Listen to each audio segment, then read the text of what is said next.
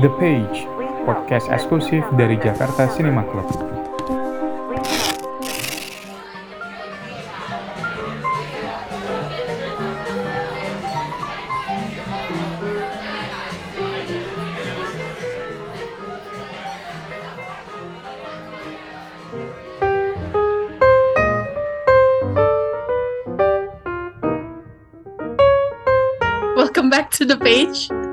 Podcast by Cinema Club.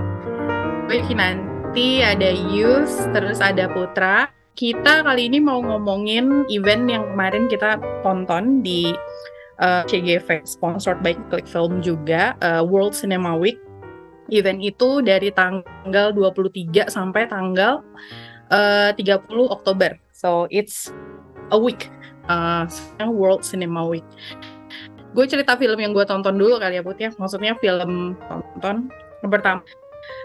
Uh, gue betul-betul nungguin dua film yaitu Triangle of Sadness sama Piggy. Terus film yang lainnya nonton Both Side of the Blades terus nonton Boy uh, from Heaven.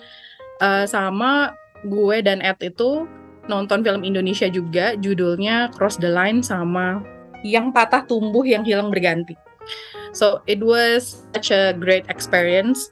Sebetulnya uh, keren banget kita bisa bisa nonton film-film uh, world class cinema gini bisa ada di uh, di theater. I think the experience of watching in the theater karena nanti bakal ada juga di Click Film, but the experience of watching in the theater is really different daripada lu nonton sendiri gitu. So kalau Putra sama Yus nonton film apa aja? Sebenarnya gue tahu infonya ini telat ya. Gue taunya dari kalian di grup kalian ngomong-ngomong tentang WCW, WCW, wah mau nonton ini You sih yang pertama langsung. Iya. gue bingung gini nih, apaan gila gue FOMO banget nih. Dan besok gue cek kan, oh bakal ada festival film di CGV, terus muter film-film yang festival tahun ini kan. Gue excited banget dan tapi di satu sisi, wah ini bakal rebutan tiket nih kayaknya nih. hmm. Jadi um, kebetulan banget di hari itu gue lagi nyantai depan komputer jadi ya gue dapat beberapa lah film-film yang emang ditunggu gitu. Oke, gue nonton Triangle of Sadness, Both Sides of the Blade, uh, Something in the Dark, No Bears, Boy from Heaven, War Pony dan ditutup dengan manis nih sama R&M gitu. Ini ada cerita lucu juga nih si Yus salah kemarin. gitu. Lo Yus apa Yus? Nonton apa aja? Wah, gue uh, salut sih mendengar uh, Putra nontonnya banyak banget ya Uh, gue cuma sayangnya gue cuma berhasil nonton dua. Seharusnya empat ya. Seharusnya hmm. tuh tadi gue udah uh, getting ready banget buat Triangle of Sadness, Holy Spider yang paling ditunggu-tunggu, terus uh, Boy from Heaven sama RMN. Cuma Holy Spider tuh sayang banget tuh. Emang meskipun WCW ini apa menampilkan film-film kelas dunia, sayangnya eventnya hmm. uh, kelas uh, tidak dengan baik. iya betul Jadinya uh, ada masalah teknis pas nonton Holy Spider di Grand Indonesia, subtitlenya out of sync sekitar satu menit, dan mereka nggak bisa benerin itu. Akhirnya semua pada walkout dan uh, kita di refund, jadi lumayan gue bisa nonton Black Panther di CGV tanpa bayar. Cuma jadinya kita nggak berhasil nonton Holy Spider gitu. Kita baru hmm. nonton 10 menit pertama, ya yeah, all all we get is a all we get is a blow job basically. Uh, literally ya BTW untuk yang nonton filmnya entah maksudnya apa. Eh by the way nih sebelum World Cinema Week ini kalian udah pernah ke festival-festival film apa ini yang di Jakarta? Yang di, bukan yang di luar ya, yang di Jakarta aja, yang di hmm. Indonesia aja. Uh, dua, uh, hmm. satu Jakarta Film Week. Hmm. Jakarta Film Week itu juga kan dapat dari Jakarta Cinema Club kan waktu itu Faiz kasih sama 100% manusia. 100% oh, okay. manusia yeah, gue yeah. Iya. nonton Uh, filmnya Garin, Garin Nugroho yang Kucumbu Indahmu itu ada di situ 100% manusia. Itu sih ada ada lagi ya event lain selain dua itu. Oh, EOS. EOS juga kan um, Europe on Screen. Europe on Screen. Mm-mm. Sama kayak festival sejujurnya gue ini ya uh, belum belum pernah ke festival proper di Indonesia kayak G-Fest atau JAV gitu-gitu. Tapi uh, gue pernah ke acara screening kayak EOS dan Plaza Indonesia Film Festival which is more of a screening daripada daripada festivalnya. Hmm. Nih tadi menarik gue pas dengar Putra ngomong soal uh, wah begitu dia tahu event ini kayak wah tiketnya pasti bakal ini banget nih bakal sebutan banget. berarti Gue kan ini ya, gue kurang kurang ter- kurang aktif di komunitas eh, para sinetfil gitu ya istilahnya ya. Eh, bukannya bukannya nggak mau gitu, cuma kayak emang nggak nggak mungkin yang sinetfil muda-muda sekarang nih yang yang milenial nih kita udah out of touch gitu dengan mereka. Jadi gue kayak nggak nyangka sih bakal kayak Bukan milenial juga ya. Nah, ya gue 90s kid yo. Nggak Yus emang ini aja jiwanya tua banget dia. Jiwanya kolonial. Milenial tapi jiwa kolonial. Oke, oke. Jadinya Terus, gue kaget sih eh Triangle of Sadness sold out dalam sejam tiketnya. Kayak anjir nih orang-orang siapa sih yang beli Hmm. gitu loh. Ya moga-moga mereka menikmati filmnya ya. Cuma gue agak shock kalau ternyata sebanyak itu peminatnya untuk film-film ini di Jakarta gitu. Uh, Hmm. Ya that's a good thing gitu. That's a good thing. Uh, cuma ya gue nggak nyangka. Uh, nah untuk jadi Holy Spider sayangnya kesalahan teknis nggak berhasil nonton. Terus RMN gue salah nyatet waktu screeningnya aja sih. Putra udah beli Jadi lo tiketnya. nggak nonton tuh ya si RMN itu? Heeh, gua gua kira jam 8 malam, ternyata jam 2 siang. Jadi Jam ya. 4. Gosh. Jam 4. Oh iya jam 4. Jauh, Jam 4. coy. Bahkan diingetannya aja salah.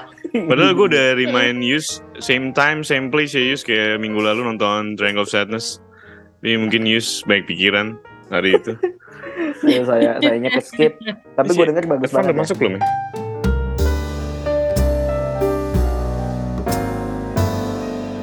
Europe on Screen sih menurut gue uh, salah satu festival rutin yang perlu diantusias ya. Perlu diantus perlu di-appreciate gitu.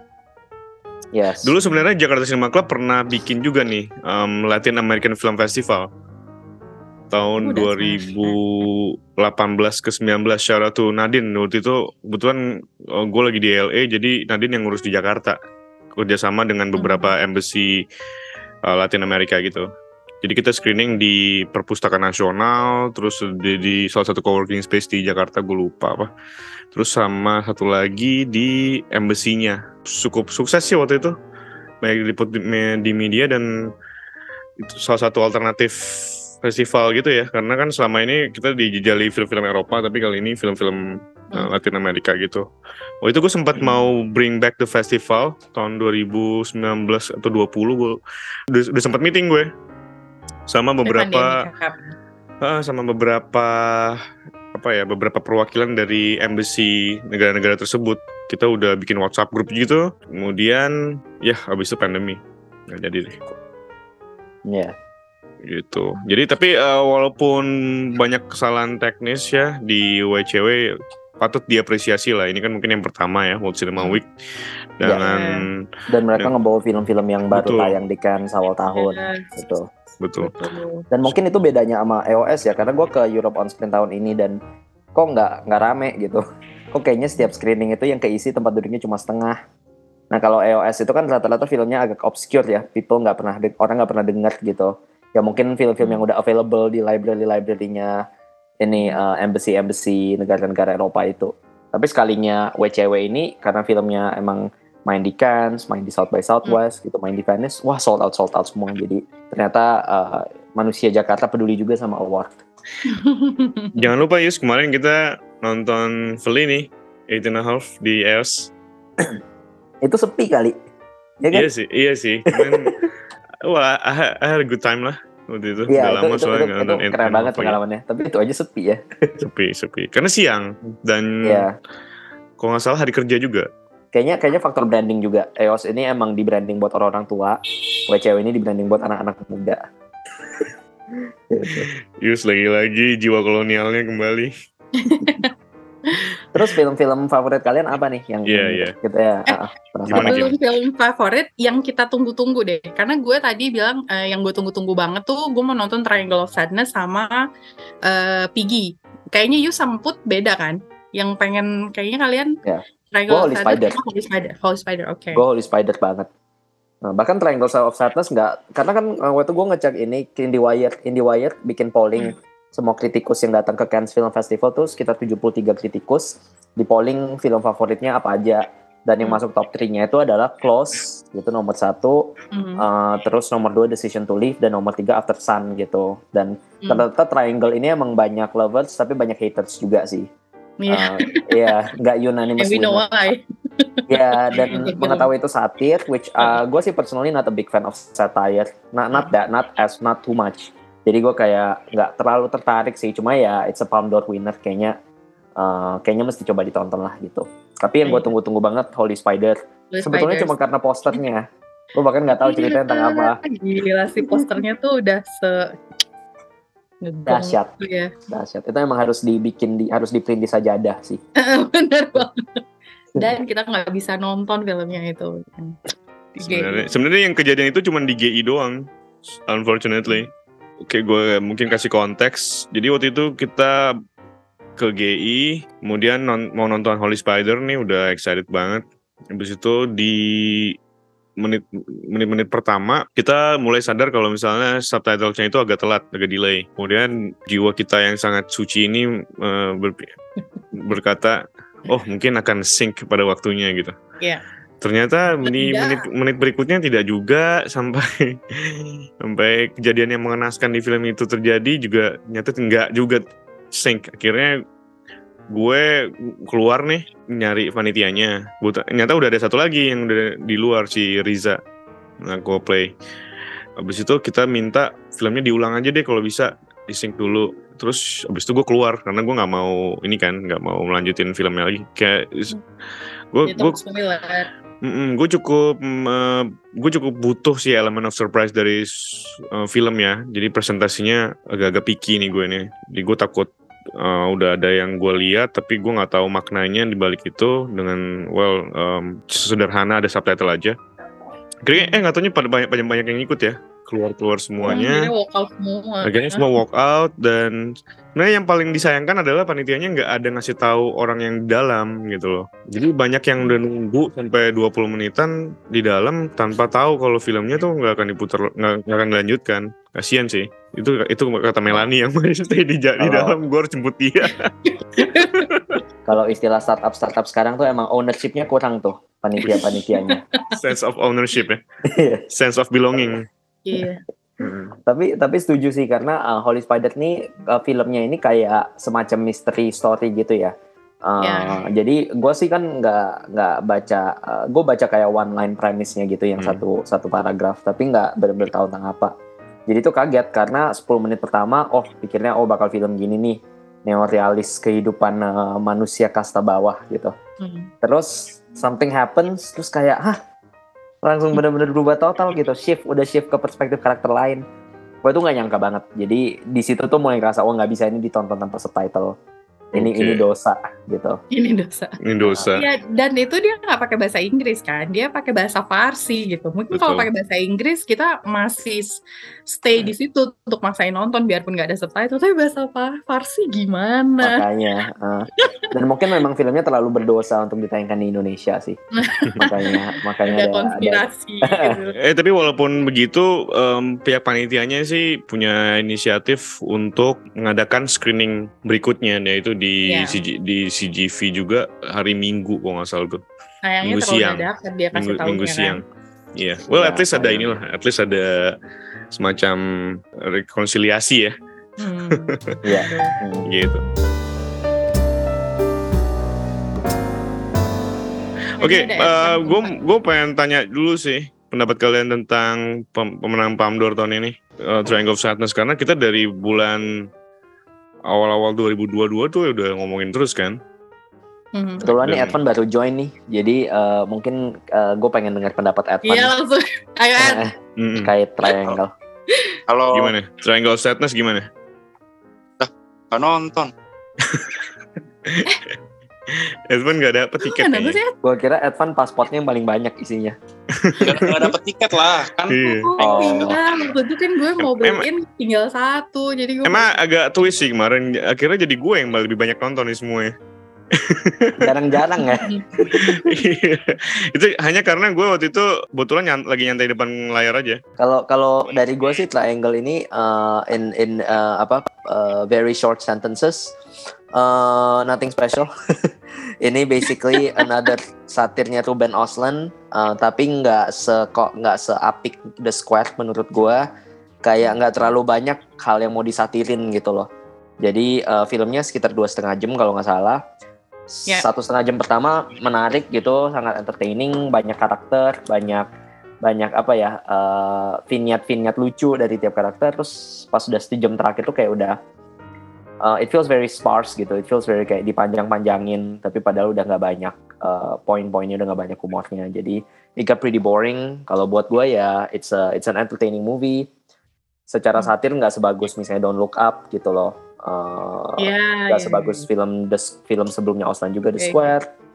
I think maybe it wins the Palme d'Or karena emang filmnya lumayan targeting Cannes crowds gitu ya. Kayak apa istilahnya self deprecating gitu loh kayak making fun of Cannes crowd jadi kayak kita nonton film terus ah itu nyindir kita tuh lucu banget kita harus menangin dia Hmm. gitu loh Hmm. itu kalau dari sudut pandang gue I see. Kalau Kinanti gimana? Kinanti dapat tiket nih di Grand Indonesia. Kalau gua sama Cie, gua gua gitu, sama gua sama walaupun Yus kan iya gua sama Yus kan nggak mesti ke, ke kota lain ya. Nanti kita bakal ngebahas komentar tentang venue-venue-nya di acara Hmm. What's Week kemarin. Iya. Kalau lu gimana Kin? Triangle of Sadness?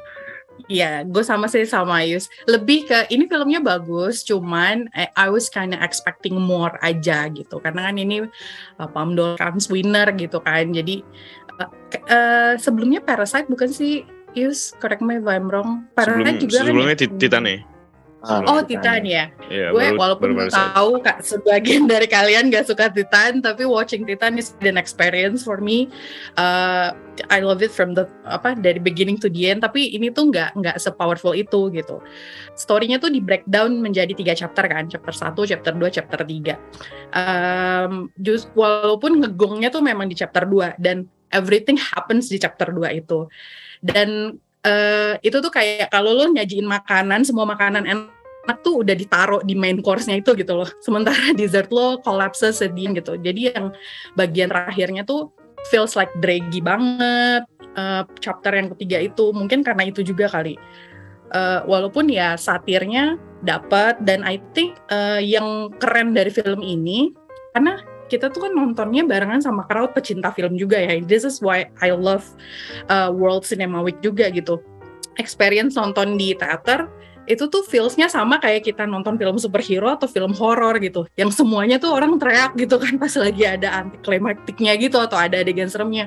Ini semuanya pas lagi di chapter yang kedua itu eh orang dari beginning to the end ketawa bareng-bareng karena filmnya ya satir kan. Jadi eh, dark jokes-nya juga di situ. Dan yang bagian yang eh, chapter yang tengah itu semuanya teriak bareng-bareng, iuh bareng-bareng gitu. Jadi uh, knowing that we got those kind of experiences dari semua audiens untuk satu film yang bukan film superhero atau film horror tuh ya buat gue uh, lumayan mungkin di situ kali ya kenapa uh, probably this is why the movie get so hype dari critics gitu. Mungkin itu juga. Ya walaupun nggak nggak sesuai sama apa yang gue expect, but ya it's is an okay movie lah gitu. What, what did you expect? Ya itu expect-nya eh, kayak gue nonton film-film Palme d'Or yang sebelumnya, Oh, oke. gitu. Oke oke oke. Oh jadi Kayak lo lebih memorable aja gitu. ekspektasi lo dari segi pemenang Palme d'Or ya, bukan dari filmnya Ruben Östlund. Eh, kebetulan gue nggak nonton. Eh, Memang pas gue baca review-reviewnya, abis gue nonton Triangle of Sadness, eh, sebelum eh, it will be best lo nonton ini kalau lo nonton The Round dulu gitu. Jadi The, tahu the eh, Square. Eh The Square sorry ya, The, The Square dulu. Terus The itu Round by the way. Square, Square, Triangle mungkin nextnya dia Oh mau iya, bikin bener. trilogi Iya. circle Baru, kali ya. baru nyadar gue, baru nyadar gue. collab sama itu ntar uh, Winterberg Yeah, happiness goes Iya. round, Iya, this goes round. another round. Ya. sedikit gosip ya. Eh, kan ini kan di sini kan kita memberi info-info yang eh, menarik juga tentang show bisnis luar. Eh, si eh, ternyata aktris yang main di des- di Iya. apa Triangle itu tuh si aktris utamanya yang jadi modelnya itu yang namanya Yaya baru meninggal baru banget sebelum sebelum dia premier gitu sebelum international premier filmnya Itu masih masih muda kan? masih muda Iya, kayak muda banget gue tuh dari Wow. Wow. Iya, belum sampai 30 ya kalau nggak salah. Atau 30 gitu. Masih muda banget dan kayak karena illness ya. Oke. Karena illness gitu. Karena dia pernah kecelakaan mobil. Dan baru meninggalnya kayak berapa hari sebelum the apa international release gitu. Jadi ya actually quite tragic sih. Iya iya. Wow, gue baru tahu juga. Iya. Baru yang baru-baru ini meninggal eh, Aaron Carter, Eh, itu juga tragic sih. Today. yang, yang kita tonton dulu waktu kecil. Ya, terus gue gue makin nanti nih satu gen satu gen. I want party. Eh kalau Edvan apa aja eh, Ed yang lo tonton kemarin di WCW? Di WCW gue nonton 3000 of Longing, terus Cross the Line itu gala premiernya itu di situ. Kalau Indonesianya ada juga yang yang patah tumbuh dan hilang yang hilang berganti. Holy Spider Oh, waktu itu kenangan ini gue Indonesia sih. ya? Itu Holy Spider sangat membekas untuk gue. Oh jadi Holy Spider lo nonton ininya ya hari, hari minggunya ya? Oh enggak, kita kan merasakan kekeosannya. Oh gue kira lo jadi nonton yang hari minggunya. Boys from Heaven. Udah dibahas belum ya? Belum belum. Kita kita lagi bahas ini aja sih nonton apa aja kemarin. BFH, it- BFH itu keren banget sih film tentang konflik internal yang ada di Al-Azhar tapi bisa mengguncangkan satu negara. Dari semua film yang lo tonton tuh apa yang paling lo suka apa? Mungkin rata-rata sih semua suka ya. Mm-mm. Yang opening juga gue suka soalnya. 3000 of Longing itu. 2000 Years of Longing. ya? Oh, oh iya benar, 3000 Years of Longing, sorry. Jadi apa ya, itu tuh kan kisah tentang eh udah dibahas belum kalau di sini? Belum belum. Belum? Nah, iya itu baru tuh bahas triangle. sudut pandangnya tuh bagus banget sih dari ya simpel banget sih ada penulis independen pergi ke Turki di Turki ini dia apa ya ketemu sama apa ya botol antik yang isinya jin jinnya itu Idris Elba terus ya udah berkutat di situ kayak awalnya si penulis ini, ini si tokoh utama si protagonisnya ini kayak bingung apa ya tiga permintaan yang harus gue minta eh malah akhirnya Idris Elba cerita tentang klien-klien yang pernah dia hadapi selama kurang lebih berapa ya itu ya 3000 tahunan itulah. Dan ini unik juga ya jadi di WCW ini kayaknya kita benar-benar harus dilatih jadi polyglot ya harus tahu semua bahasa atau banyak bahasa gitu karena opening dialog antara Idris Elba dengan eh, si protagonisnya ini tuh benar-benar pure bahasa Turki dan kita mm, nggak dikasih translate Inggris atau Indonesianya Zaman sekarang kalau nggak ngerti bahasa selain Inggris tuh eh, kita jadinya rasis gitu sih. Jadi, Iya bener. Menurut gua WCW berhasil mengolok-olok kita ya. Iya kita kurang woke. Kurang Masa woke ya. Ketika gua Bahasa nonton Turki. film 3000 of Longing itu, 3000 Years of Longing itu jadi kayak, ya kalau misalnya jinnya ada di hadapan gue, pengen, gue pengen minta satu permintaan bisa bahasa Turki sih. Sama bahasa Iran. Bi- biar bisa nonton film itu secara komplit gitu.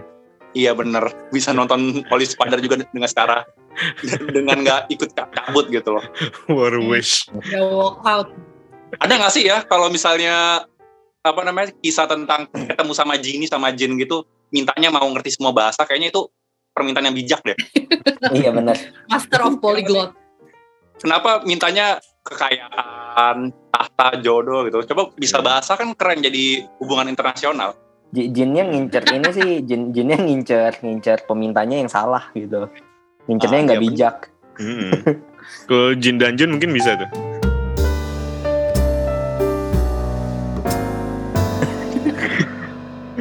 Tapi bener ya harusnya ada kayak oh kan banyak tuh yang minta harusnya ada yang bijak gitu loh, yang kayak eh, permintaannya realistis gitu, terus eh, sustainable gitu. Jadi skill yang dia dapat bisa dipakai terus. Eh, pada akhirnya sih, eh, eh, mau, mau tak spoiler, maksudnya kan ditawarin. Ya biasanya orang tuh mintanya jodoh gitu loh. Ya diceritain juga sama si Idris Elba. Klien-klien gue yang minta jodoh ya ya begini-begini jalan hidupnya ya. Jadinya jadi kayak emang harus bijak. sih. Hmm. Iya. Ada teks bahasa Inggris nggak ya by the way? Teks bahasa Inggris nggak ada. Nggak ada. Heeh, itu totally nggak ada. Terus eh, it- di opening sampai dialog awal memang nggak ada bahasa bahasa Turkinya nggak ada. Tapi di pertengahan waktu dia cerita klien nomor berapa yang nomor dua tuh yang benar-benar di, Iya. di kerajaan eh, di kerajaan Sultanan Turki itu baru mulai ada. Karena gue rasa kalau kalau di situ yang nggak ada ya gimana ya kacau juga ya. Cuman ini unik sih. Kis, eh, kita jadi tahu latar-latar belakang si eh, kliennya kliennya si Idris Elba ini nggak dijelas nggak apa nggak cuma satu dimensi gitu loh ada tiga dimensinya gitu loh bagus lah penulisannya menurut gue tepat banget sih WCW eh, ngasih film ini jadi opener dan harusnya puncaknya justru Triangle of Sadness ya. Fakta uniknya adalah justru di Choice Award-nya itu yang menang malah film Rebel. Karena By pada nonton. Boy nggak ada yang, is nggak ada yang nonton di sini. Jadi by the way itu eh, WCW itu ternyata punya sistem voting ya di aplikasi semacam apa Perbook itu. Poin. point, Cine point. Ini poin. Hmm. Rupanya voter lebih besar di Rebel malah. Hmm. Dan kita rata-rata malah nggak nonton ya, nggak expect Iya ya. iya. iya. Mungkin votingnya cuma dua atau tiga orang. Ya mungkin yang foto Nonton Tomatos ya. Padahal kalau kalau kita kalau, kalau kita ngefoto misalnya kalau kalau andaikan Holy Spider menang mantep tuh karena kan jadinya ada exposure gitu. Oh filmnya menang audience award apa nih? Terus pada cari terus ngeliat adegan blowjob gitu loh. Iya. Ya kan? Asik Iya, gitu. Yus, Yus, kayaknya kita nggak bisa ngomongin Holy Spider lebih jauh karena kita belum belum nonton sampai full. Kalau lo Mungkin sendiri, itu tujuannya kali ya. Kita di, nanti nanti di, di suatu saat bakal atau di suatu weekend bakal dipersatukan untuk nonton Holy Spider sih. the God Tapi of anyway, WCW keren lah playlist playlistnya. Cuman sayangnya leads yang ada di paspor di paspor filmnya itu eh, kurang banyak yang tayang secara offline. Kebanyakan kan mayoritas o- o- ini ya eh, online semua di klik film. Jadi the God of Internet will uh, bring us Holy Spider. Kalau gini nanti paling berkesan apa film yang ditonton di WCW kemarin?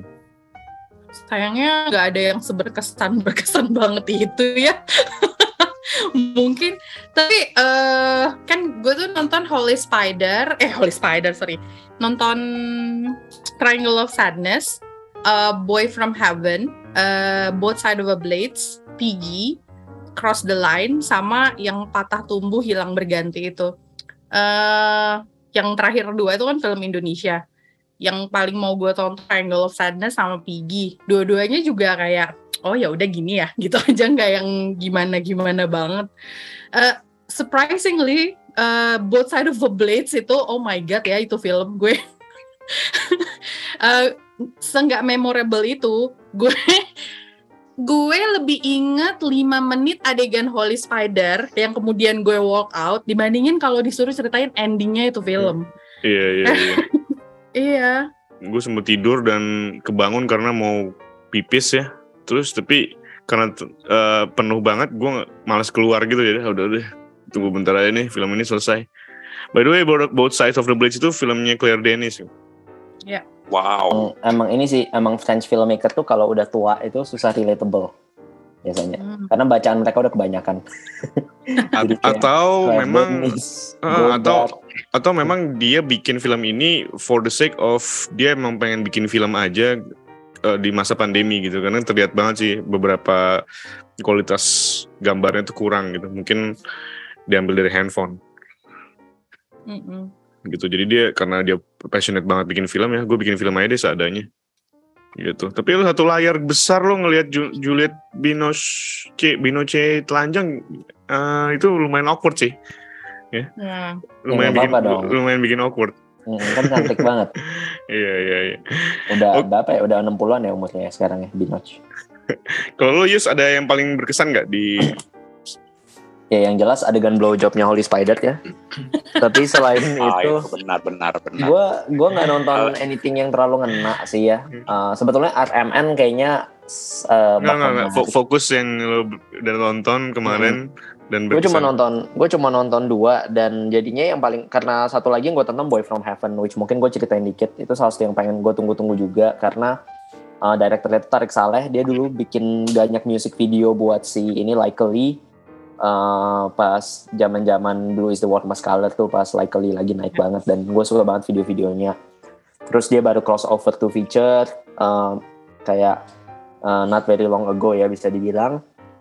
Dan Boy From Heaven ini menarik banget. Dan gue selalu tertarik sih jujur dengan sutradara yang keturunan minoritas uh, di negara-negara barat gitu dan perspektif mereka Uh, kalau Eropa ini kan lagi lumayan banyak nih naik yang keturunan Arab atau Persian gitu jadi Tarik Salah ini juga dia keturunan Arab dia bikin film yang settingnya di uh, Mesir tepatnya di universitas salah satu universitas tertua di dunia ya Al Azhar Kairo itu yang diagungkan lah sebagai ini maksudnya kalau lu mau jadi pemuka agama gitu ya lu kuliah di sana gitu loh Sorry Yus, sorry Yus, gue potong Yus. Bukan Hmm. gitu penyebutannya. mercusuar kemusliman di dunia. Oke. Iya. Karena itu Kenapa benar harus- ada di teksnya. Kenapa harus mercusuar ya? Mercusuar bukannya kayak buat nyelamatin. Nyel buat nyelamatin dong berarti. Tapi di line-nya Lama. dia bilang gitu. Karena yang, yang translate kan lebah ganteng. Nah jadi eh, settingnya di Al Azhar Kairo gitu, tapi tentang kayak korupsinya gitu loh, tentang gimana eh, apa kepala sekolahnya basically untuk untuk untuk pemilihan kepala sekolah itu mereka punya secret agent secret agent gitu, murid-muridnya dijadiin secret agent buat jatuhin lawannya gitu loh. Gue kayak wah ini agama korupsi dua topik yang paling asik untuk digabungkan gitu di film. Jadi eh, karena itu gue tertarik banget nonton, tapi ternyata it's a bit conventional. Kalau menurut gue uh, kayak nggak seistimewa itu ya. I can in in a weird way I can imagine it as a Indonesian thriller. Kayak maksud gue nggak nggak impresif banget gitu. Gue bisa bayangin tuh di Indonesia. Jadi nggak memorable. Alhasil yang paling memorable dari semua yang gue tonton adalah uh, makanan-makanan mewah di adegan dining di Triangle of Sadness. Mhm. Itu paling Oh, itu keren banget sih Wah, yang di kapal, yang di kapal. Uh-uh. Anehnya adalah makanan-makanan yang memang cenderung mengakibatkan mual ya, rasa mual sebenarnya. Gue Ditambah gue lapar sih nontonnya. nggak satirnya kan di situ Yus, satirnya. Kalau lo ngomongin soal makanan di film yang patah tumbuh dan hilang berganti, wah itu enak banget tuh sorotan makanan-makanannya tuh. Makanan yang Jawa gitu ya. Kan Jawa ya. Iya. Hmm. Oh iya, ngomong-ngomong soal makanan juga kan di adegan Boys from Heaven kan ada ini juga kan adegan yang dia di restoran Amerika terus harus pakai handphone untuk menyampaikan pesannya. Iya, Ed kayaknya tuh minum milkshake aja deh. Ed. Nggak ada iya. Gue nggak gue mau mau nunggu punchline nih. Nggak ada tiramisunya. Oke, oke, oke, oke. By by the way, ada yang nonton ini nggak kemarin War Pony? Enggak. Kebetulan gue hari terakhir itu gue ke Depok buat nonton R&M. Terus kalian deh, dia udah jauh-jauh, mending gue maraton aja sama War Pony yang um, ditayang sebelumnya. Itu directorial debutnya Ri- Ri- Riley Keough, um, Oh. yang kemarin terakhir main film Zola A- A24. Gue baru nonton dia di American Honey juga. Iya, American Honey, Honey juga. Iya. Itu uh, menarik, Most menarik people will know her from Mad Max maybe. Mad Max Iya. Fury Road. Karena War Pony ini film coming of age yang bintangnya semua itu adalah Native American.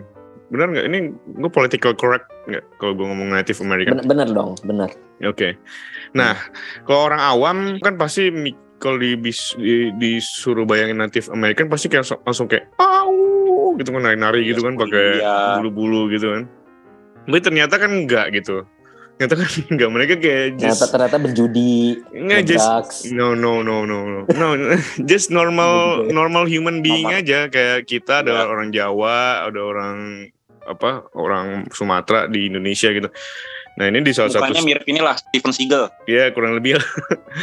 Ah, jadi di di komu- community Native American di salah satu stage di US gitu jadi kesehariannya mereka terus sampai di mana ah, mereka ketemu salah satu karakter white ya udah pasti yang ternyata punya fetish gitu. Native ah, fetish sama cewek Native American. Gue belum pernah nonton film yang the whole cast almost the whole cast is um, Native American dengan narasinya yang seperti biasa aja gitu. Mereka listen to music like us nonton film yang kayak kita juga ngomong juga kayak kita juga biasa aja gitu hanya mereka beda ras aja. Film ini menang kamera d'or kemarin di di Cannes. Itu peng- penghargaan buat film pertama film debut terbaik gitu. Setelah War Pony gue tutup pengalaman WCW gue dengan R&M yang super duper dark. Gue nggak baca sama sekali nih film tentang apa. Filmnya Christian Mingyu tapi betul-betul ya nih orang gila banget sih kalau bikin sebuah build up untuk topik utama gitu yang kita nggak tahu dari awal topik utamanya apa. Sampai di tengah-tengah kita tahu oh this fucking it. Intinya ini tentang xenofobia gitu. Seperti film Christian Minggu yang lain nggak ada titik terang. Ya, ini mungkin tipe-tipe yang you suka banget nih nggak ada titik terang nggak ada harapan ya kan? So, so bleak. Tapi indah untuk ditonton Dan gue mungkin kalau misalnya disuruh nonton sendiri di rumah, gue agak kurang tertarik ini film R&M karena memang 10 menit pertama aja udah agak tai gitu ya, nggak tahu mau ngapain gitu, mau diarahin ke mana gitu. Menurut gue ini film cocok banget sih buat jadi penutup. Men- Menarik ya penutupnya dipilih yang paling bleak. Very, very super bleak sih. Ini udah nggak. Jadi itu itu statement sebetulnya. Nih eh, Hmm. ya sudah festival sudah selesai, kembalilah ke industri film Indonesia yang konvensional ya. Seperti inilah kira-kira feel-nya. Memang ya, Menurut gue iya. keren sih kuratorialnya cewek-cewek. Betul. Maksudnya ya benar. Ma- kayak mau nunjukin ya dunia lagi nggak baik-baik aja gitu loh. Ada Holy Spider, ada Boys from Iya. Heaven yang kita pikir itu bakal beauty ternyata malah Iya. malah harusnya sineas Indonesia yang mau membawa apa ya, nafas Islami harusnya belajar dari Boys Heaven, Boys from Heaven sih kayak Yeah, it's, ya itulah yang terjadi It's impossible man. ya maksudnya yang terjadi sungguhnya di sosial apa di sosial atau gitu Iya. di sosial gitu. Soalnya topik-topik yang diangkat di film film kurasinya WCW ini memang topik-topik yang sangat sensitif ya. Kayak tadi Evan bilang Boy from Heaven. Well, uh, it's very sensitive gitu sampai uh, mungkin direkturnya sendiri juga tinggal di Eropa kan, iya iya gitu. Iya. Terus No um, No Bears itu gue nonton juga kemarin Jafar Panahi juga dia udah dia, ya, dia, dia di pen- dia di penjara loh. Oh, really? oh gitu Iya, dia setelah film itu udah dia udah enam dia bakal enam tahun nih di penjara gitu loh. nah kalau saudaranya Boys from Heaven itu aman nggak nah, nasibnya Sius Aman, karena karena dia dia Swedish. Jadi dia tuh emang Nah. tinggal di Eropa. Kalau yang yang emang kayak kalau sutradara Holy Spider tuh dia aslinya dari Iran. Cuma dia udah kabur. oh iya dari- Iran udah sekarang kan lagi chaos juga ya Benar. Hmm. Tapi ini ini eh, mungkin nggak nggak terlalu related ya, tapi this year nih berkat selain selain apa selain WCW ini juga Europe on Screen tuh gue lumayan banyak nonton, maksudnya banyak nih as in mungkin total ada 10 kali ya film gue tonton eh, digabung semua tahun ini yang berkaitan dengan topik Islami gitu yang sebenarnya menurut gue itu aduh gila eh, film-film itu kayak relevan banget gitu loh dipertontonkan ke banyak penonton Indonesia ya. Kayak di benar-benar di EOS gue juga nonton satu film yang mungkin nggak uh, bukan salah satu highlightnya gitu judulnya Orey tapi yang menurut gue punya pesan bagus pesan bagus banget gitu buat penonton Indonesia. Karena ini tentang orang yang eh, apa eh, dia berkoar-koar banget dengan keislamannya dia gitu loh. Dengan kayak apa dia seorang mm, pria yang soleh gitu. Tapi dia apa eh, punya anger issue gitu loh dan istrinya bule gitu ya gara-gara berantem sama istrinya dia eh, teriak-teriakan terus dia ngucapin gue lupa kata apa gitu yang katanya kalau diucapin tiga kali maka harus cerai gitu sama istrinya dan dia nggak mau ngaku Tiga ya? orang-orang talak Ah, iya talak tiga. Heeh. Jadi dia nggak mau ngaku pas ditanya sama kayak, eh, pokoknya dia dihantui terus dengan rasa bersalah itu. Dia masih munafik lah, masih berpidato lah pas sholat Jumat dan lain-lain. Eh, yang keren ini gue spoil karena mungkin nggak akan ada yang nonton film ini juga. Tapi di endingnya akhirnya dia ngaku kalau dia ngomong talak tiga dan eh, mungkin dia harus mengakui kesalahan yang dibuatnya itu gitu. Jadi mas gue kan ini kan filmnya nggak nggak nggak necessarily condemning the religion ya gitu loh. Eh, malah maksudnya in a way lu bisa bilang ini film pro religion at the end gitu. Tapi kan eh, dia ngasih lihat struggle-nya yang make sense banget. Wah ini orang sebetulnya dia pengen mempertahankan eh, hubungannya sama istrinya gitu loh. Tapi dia juga nggak bisa jadi orang munafik. And in the end he loses his marriage gitu dengan wife-nya yang baik-baik aja. Cuma eh, that's what it takes kalau eh, you try to live life tanpa being munafik gitu ya dengan dengan dengan dengan tulus gitu kayak wah banyak gitu film-film gitu nggak nggak harus mau kayak Holy Spider ya yang yang emang eh, eh tapi kita belum belum tahu tuh Terlalu frontal ya. kayak gimana ya benar kita belum tahu sih and ujung-ujungnya ke mana cuma gue kayak nonton wah andai kan maksud gue kayaknya sebetulnya tuh ada tuh eh, itu suatu yang sangat bisa direlate oleh penonton Indonesia film-film yang bertopiknya topiknya bertajuk pada Islam tapi nggak satu nggak satu persepsi yaitu kayak Islam itu keren ya kalau di sini kan semuanya begitu. Tapi Hmm. berbagai persepsi. Sayang ada aja sih. ada ada Yus film Indonesia yang bertemanya Islam terus tapi eh, apa grassroots ya maksudnya down to earth. Hmm. itu film mata, ma- mata tertutup. Mata Hmm. tertutup iya. Eh, gue lupa karya siapa jadi filmnya itu tentang ini. Suatu ekstremis di Jawa Timur tapi pokoknya Jawa Jawa Tengah atau Jawa Timur yang dia menarik nariknya itu ya istri-istri gitu atau janda gitulah. Terus akhirnya ada satu tokoh yang sadar gitu. Uh, dan gue juga ironi juga karena ini film ini kurang populer gitu. Tapi semacam kayak gitu juga semacam kayak Boys from Heaven Oh, atau iya, keren. Movie Spider. Heeh. Oh jadi dia narik-narik ja- janda kayak predator gitu ya? dia dijadiin kayak aliran ekstremis oh, atau Oh, untuk dinikahi iya. gitu loh Itu keren banget sih. bisa gitu lah Itu topiknya keren banget, mata tertutup ya. iya mata tertutup Oke. Iya, ya, gue setuju banget sih ada beberapa film yang memang topiknya lebih ke ini ya sentimen perspektif agama gitu. Dan memang cukup ekstrim sih kalau kita lihat beberapa beberapa menit pertama si Holy Spider gitu. Kan tadi udah pada ngasih tahu nih nonton film apa aja. Komentar kalian tentang venue-nya nih. Gue gue suka banget sih jujur nih konsepsi WCW ini me- memutar film di hari yang sama di venue yang berbeda gitu ada di Jakarta di GI di Tangerang di teras kota Teras Kota Depok Depok Mall di Bekasi Cyber Park Ke- kebetulan gue nyoba di tiga tiga kota di GI terus Cyber Park kemudian di Depok di Depok khusus buat nonton Triangle of Sadness sama R&M dan War Pony. Menurut gue yang terbaik itu untuk pengalaman ya pengalaman menonton ya gue ju- justru gue lebih suka di Depok sih. Dan yang terburuk itu menurut gue yang di Bekasi itu menurut gue salah banget sih milih tempat mallnya yang agak mallnya tuh kan kayak apa ya Cyberpark tuh kayak ITC, ITC ya ITC ele- elektronik elektronik gitu. Maksud gue ada lagi kayaknya mall lain yang punya CGV dan lebih bagus ini malah milihnya yang di situ gitu. Terus eh, kenapa gue pilih gue suka Depok karena suasananya chill aja gitu. Eh, sebelum dan sesudah nonton yang pertama nonton Triangle of Sadness uh, pulangnya kita ini ya nongkrong dulu di di Starbucks ya Yus ya. Gue pengen kalau festival film tuh sebelum dan sesudah nonton juga ada nongkrongnya terus tapi kayak suasana festival gitu. Eh ada cafe gitu Starbucks gitu di outdoor gitu kita ngobrol-ngobrol di situ aja.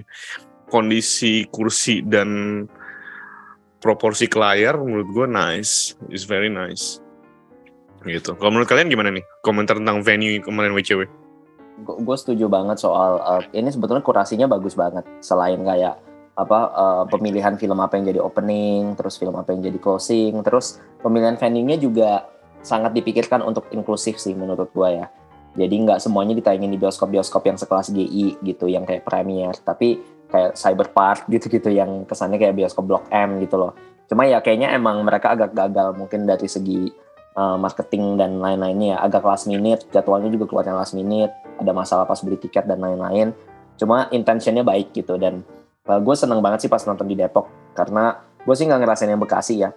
Tapi gue juga seneng kayak wah film kayak gini ditayangin di bioskop yang juga bukan bioskop premier gitu loh. Tempatnya juga nggak jauh-jauh banget dari Blok M gitu secara secara feel dan mungkin uh, uh, apa lini masyarakat yang yang datang sana gitu. Jadi gue kayak wah harusnya begini kan gitu. Harusnya uh, apa sih uh, film festival tuh sejarahnya gimana sih? Ya emang orang nonton di venue seadanya, terus duduk-duduk nongkrong bareng ngomongin gitu loh. Makanya disebut festival gitu, kayak kayak karnaval. Bukan suatu event yang kayak glamorous dan uh, grand banget. Jadi gue nggak sebetulnya ini menangkap banget event WCW ini menangkap banget esensi film festival kayak gimana. It's sad that kita dapat kayak gini nih satu kali per dua tahun atau tiga tahun ya instead of kayak berapa bulan sekali gitu sih. Nggak tahu kalau secara mobilitas karena kan eh, gue kerja dan ya bukan berarti kalian nggak kerja itu maksudnya kita semua nggak kerja yuk. Kin sorry banget nih. Nganggur maksudnya nganggur gue semua. oh, gue office hour banget gitu. Jadi eh, em, apa namanya eh, karena kantornya office hour jadi lebih enak kalau memang semua opsi filmnya tuh ada di tempat tem- di venue-venue yang mereka sediain. Kan ini ada beberapa film yang ada cuman di CGV eh, Bekasi aja atau Depok aja atau di GI aja gitu ya. Mungkin next time-nya eh, semuanya ada gitu. So we have choices juga untuk yang tinggal di Depok. Eh, film-filmnya bisa semuanya bisa bisa diakses dari CGV Depok gitu. Beberapa film yang mau gue tonton kan justru nggak ada karena nggak bisa ada di CGV GI kan. Dan eh yes apa namanya eh, kebetulan gue nonton dua film Indonesia dan dua film itu gue tonton juga sama Edvan. Menarik juga ya setiap kalau film Indonesia kita selalu ada Q&A-nya juga tuh sama em, sama pemainnya, sama Pemain, sutradara, ya, heeh, sama sutradaranya gitu. terus diapresiasi sih. ketemu artis ya seru-seru pas lagi nonton film Indonesia. Eh, cuma mungkin mereka harusnya mengantisipasi kayak film yang jadi em, apa most awaited movie kayak Triangle of Sadness misalnya itu kan mereka naruhnya di audio yang kecil. While film yang ada eh, apa ada ada eh, Pak Indronya tuh Pak Indro ada Indro Warkop itu eh, dia taruhnya di teater yang gede banget kan di apa audio stereo mungkin harusnya di other way around gitu. Film yang orang-orang banyak mau nonton harusnya mereka taruhnya di yang di teater besar. Jadi bisa lebih banyak yang yang bisa nonton. Eh, mungkin hopefully next year mereka bisa lebih panjang kali durasinya ya. Mungkin instead of one week make it two weeks. Terus instead of harus di satu eh, teater make it two teater gitu. Karena lumayan agak eh, ini juga tuh perpindahannya. Karena mereka hanya buka satu teater kan eh, di CGV GI at least I can say. Cuman buka di audio 3 nah di Audi 3 Audi 3 itu setiap satu film lalu masuk film lagi ada, ada delay sekitar 10 sampai 15 menit karena nunggu untuk dibersihin gitu. Jadi kan lumayan kalau misalnya bisa ada dua dua Audi kan it would be better. Ada andil lo juga tuh Kin. Kemarin kan eh, lo jatuhin popcorn di, Jatuhin di popcorn lantai. lagi gue. Jadi delaynya jadi lebih lama gitu. gue dan mungkin beberapa audiens lainnya gitu ya mungkin Iya. menjatuhkannya Hmm. lebih banyak popcorn sekalian Mungkin ati- Atosnya a- dijatuhin attitude penonton mungkin lebih diperbaiki juga. BTW tempatnya itu nggak nggak cuma empat tau. Ada satu lagi di kantor Falcon untuk menonton Holy Spider. Oh, oh. Cuman siang ketika jam-jam ajaib tuh jam 2 Mm-mm. ya nonton staffnya Fal- Falcon. Iya. Venue-nya dong. keren sih kayak apa kita dari, dari depan tuh langsung kayak dikasih banner terus Yep. instalasi meja-meja sutradara gitu kan Eh, poster ya yang penutup sama yang ini pem- penutup sama pembuka Mm. kenapa nggak bikin kayak mini exhibition posternya nggak usah terlalu gede tapi kayak semua film yang muncul tuh kayak kayak lebih estetis sih menurut gua kayak lebih kita oh semua poster-poster yang ada itu lebih kayak eye-catching untuk difoto kayak di Jakarta Film Week ya kayak dia Iya. kan sempat ada exhibitions foto-foto Iya iya gitu benar Jakarta Film kan. itu ada still-still filmnya gitu kan Hmm. dari setiap adegan. Lu itu kayak lebih lebih oke sih. Kayak misalnya gue mau foto banget sama Holy Spider gitu loh kan posternya yang Hmm. itu yang eh, keren banget lah kalau ke sablon juga atau jadiin karpet beneran. Dan yang paling patut kita ini juga ya itu tadi pasport filmnya. Ketika Oh, festival iya. film lainnya membuat katalog atau di katalog dia bikinnya pasport gitu loh. Iya. Sesuatu yang Ya. tangible ya. Iya, dan harus dilegalisir lagi. Legalisir bener. gue kan terakhir nonton filmnya kan di Depok ya. Habis itu nanya, ini dapat merchandise? nggak?" Oh iya harus di, harus ke GI kata dia. Iya kali gue mesti ke GI. Dari Depok ke GI. Oh gitu, kirain semua venue ada. Enggak Oh. gitu. Kalau lo Ed, lo cuma di GI doang ya? Eh, iya karena thanks to BCA Lifestyle dan Kinanti akhirnya hanya mengarahkan gue ke GI. Oke, komentar lo tentang nonton di GI itu soalnya kan biasa kan kita juga kalau misalnya nonton film kan biasanya kayak kalau nggak di XXI di CGV, well mungkin GI gitu paling sering. Ada perbedaan nggak? Di GI itu yang yang harus dipuji itu ini ya eh, orang-orang yang nggak nggak cuman volunteer dari WCW-nya tapi orang-orang memang yang bekerja di CGV-nya gitu loh. Eh, mereka juga update eh, ngebaca apa sih acara-acara yang di sini. Soalnya waktu itu kayak misalnya kita nanya, ini di eh, film ini di mana ya? Oh itu mas itu mas udah langsung kayak tanggap gitu loh. Terus apalagi ketika ada masalah teknik teknis Holy Spider, di pihak CGV-nya itu langsung kayak bikin voucher itu kan, voucher nonton gratis kan, atau film kan, yang berlaku setahun apa seumur hidup? satu tahun seumur hidup Hmm, su- seumur hidup anak kita Iya iya. Enggak maksudnya ya. kan makanya sampai seru Holy kan Spider kalau- Holy Spider 2. Makanya seru kan kalau misalnya seumur hidup kayak ya cuma satu kali tapi seumur hidup kan kayak, kayak tiketnya Willy Wonka. Iya, gitu. iya, iya. BTW itu gua gunakan untuk nonton film Kodrat. Kodrat Kodrat ya. kita nonton Dan nah, itu penutup ya. Si-. Pokoknya penutup langsung itu nonton ya. Oke. Oke deh kita udah mau menjelang akhir sesi podcast ini nih. Episode kali ini gue mau nge-recap aja sih. Kita mau dari Jakarta Cinema Club mau appreciate apa yang dipersembahkan oleh Click Film dan Falcon mungkin dan CGV yaitu World Cinema Week kemarin. Kurasi filmnya bagus banget dan beberapa film yang memang kita tunggu dari awal tahun ada di festival itu. Vibes-nya gue juga suka. Eh, salut buat keputusan untuk melakukan itu di beberapa kota di hari yang sama bisa film yang sama di kota yang berbeda. That's nice, walaupun ada kesalahan teknis menurut gue wajar lah. Pasti ini kan juga yang pertama. Dan salut juga buat ada kompensasinya juga ya kan ditayangin di hari yang berbeda, di hari yang lain untuk film Holy Spider dan Triangle of Sadness pada khususnya. Karena Triangle of Sadness tau gue juga gagal diputar di Tangerang, di teras kota. Oh, Mm-mm. Jadi ditunggu banget nih buat World Cinema Week berikutnya. Kalau kata nanti tadi bisa dua minggu atau tiga minggu. Ini nanti, nanti diganti nama jadi World Cinema Two Weeks, Iya. World Cinema Three Weeks. bi-weekly. Iya. Dan dan dan jangan cuma setahun sekali gitu kayak ya setahun bisa tiga kali lah. Agak, agak kehilangan juga sih gue setelah karena gue lumayan banyak nih kemarin nonton hampir tiap hari. Jadi ya, Iya, setelah itu jadi kayak agak kehilangan Seru gitu. seru karena pinter gitu loh. Karena sistemnya pakai paspor itu loh. Kita jadi kayak kayak seolah-olah lagi jalan-jalan keliling dunia gitu loh. Misal ketika nonton padahal di padahal di lagi GI doang ya. Padahal di GI doang ya. Food court. Iya, kita kalau nonton film apa ibaratnya eh Boys from Heaven lagi di Kairo, kan Kairo. gitu, gitu kan. Iya iya iya. Dan thank you for the decision untuk bikin harga tiketnya 25.000 ribu sih dengan Iya. Oh iya. Luar di biasa. GGV gitu. Tiketnya cuma Bener sih. 25.000 ribu. Iya iya. Should be more. Terakhir gua ngerasain more tiket expensive. Dua puluh lima ribu itu tahun berapa ya? Masih Nomat nonton gak sih? TV itu. Nonton hemat hari Nomat. Senin nomat. Iya, Gue Iya, gue sih itu gokil banget sih. gue sih masih ngerasain ini dulu kin nonton di Braga City Walk 5000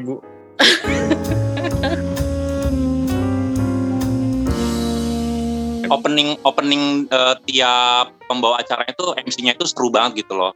Hello Cinefil, itu kayak wah akhirnya gitu. loh. Kita Oh, ada MC-nya ya? Ada, Kalau kalau itu kalau Merasa adik dihargai ya. Heeh. iya merasa dihargai. Enggak biasa kan eh, hadirin tamu yang terhormat gitu loh kan. Tapi ini Cinefil gitu. Iya, Langsung iya. dapat pengakuan. Iya, tidak sinebro, tidak apa Cinefil gitu loh. langsung kayak ah gue sinofil Kayak, gitu ya ah kita punya titel gitu kan, punya titel selain sarjana gitu loh.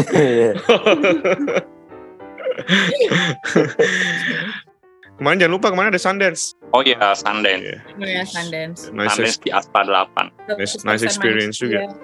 terus ada 100% Hmm. manusia itu keren banget sih banyak banyak film-film independen Oh. gitu kan film pendek juga Iya. gitu oke kita Dan tutup ya tuh Archipel. oh ya Archipel ya Archipel biasanya film-film yang very alternatif maybe yang diselenggarakan oleh From Lenteng oke kita tutup ya sesi berikut ini ya Iya, iya. Thank you banget nih buat semuanya yang udah dengerin podcast kita The Page. Um, kita akan ketemu lagi di sesi podcast berikutnya. Shout out buat kalian yang udah dengerin dan jangan lupa follow kita di uh, semua platform sosial media dan platform Spotify kita. See you in the next session. Bye. Bye.